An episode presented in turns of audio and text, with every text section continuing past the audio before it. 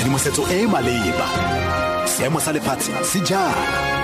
Dikgang mo motsweding fm konka bokamoso tsamaya sentle tom madume moretsi ke bahedile selogilwe dikgang ke tsa ura borataro mo motsweding fm ngwana wa ngwaga le wa dingwaga di le pedi ba tlhokafetse moraga gore mokhukhu o ba neng ba nna kwa gona o lakailwe ke molelo kwa motseng wa ramatlabama gaufi le mahikeng mono northwest maabane bosigo.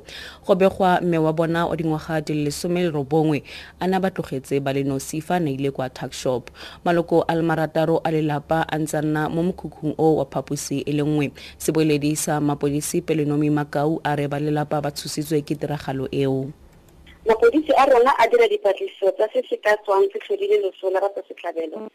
Seno se latela go tlhokofala ga bana ba le babedi ba bashimane o mongwe o ngwaga fa yo mongwe a le dingwaga tse pedi.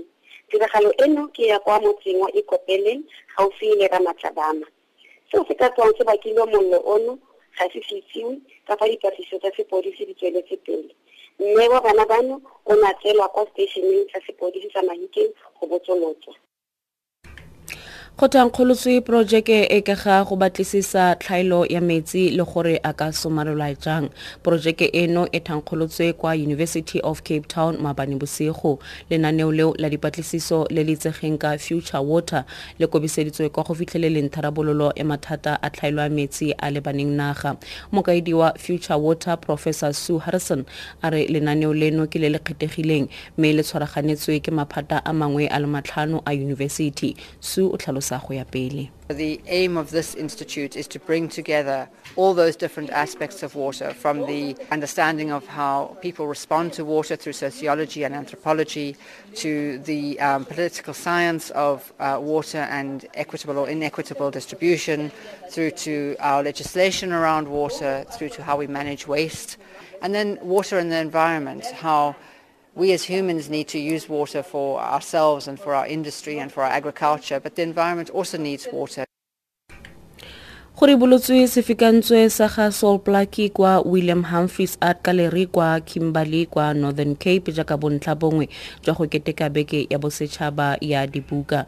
Plaki e ne le mme ga dikgang radipolotiki mokwadi ebile gape e le leloko la bao ba tlhameding anc fa na bua kwa moletlong oo mokhuruthamaga wa metshameko botaki le setso bongiwe mbiqo kikaba a re ditiro tsa ga polaki segolo jang bokwadi jwa gagwe jwa native land e leng buka e maleba mo dipolotiking tsa gompieno gonne e ama dintlha tse naga e lebaneng natso gompieno The book that is the native land that uh, Solplachi wrote is that many people must read from it because the situation that we are in now of fighting for the land, Solplachi knew it long time ago. He wrote about it, and that book should be able to encourage us to understand that uh, there is still a need for us to fight for the land.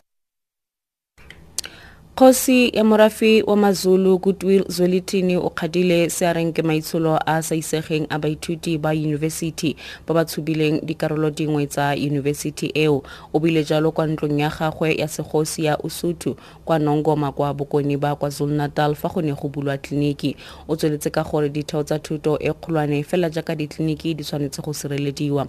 Kgosi a re ga go kgathalesege gore dingongorego tsa baithuti di ka tswa di utlwala fela. Go fisa thoto ga gore gore seo se ka rabolla mathata a bona ka ponyo ya leitlho burning down some buildings that even if they can be restored, if you go in overseas countries, you find things of over thousands of years which has never been burned down. Why our young people are doing such horrible things? Because property belongs to them. Once the shelter is there, it's for you. It's for your grandchildren to come. So I plead to our children in our higher institutions to look after their own properties.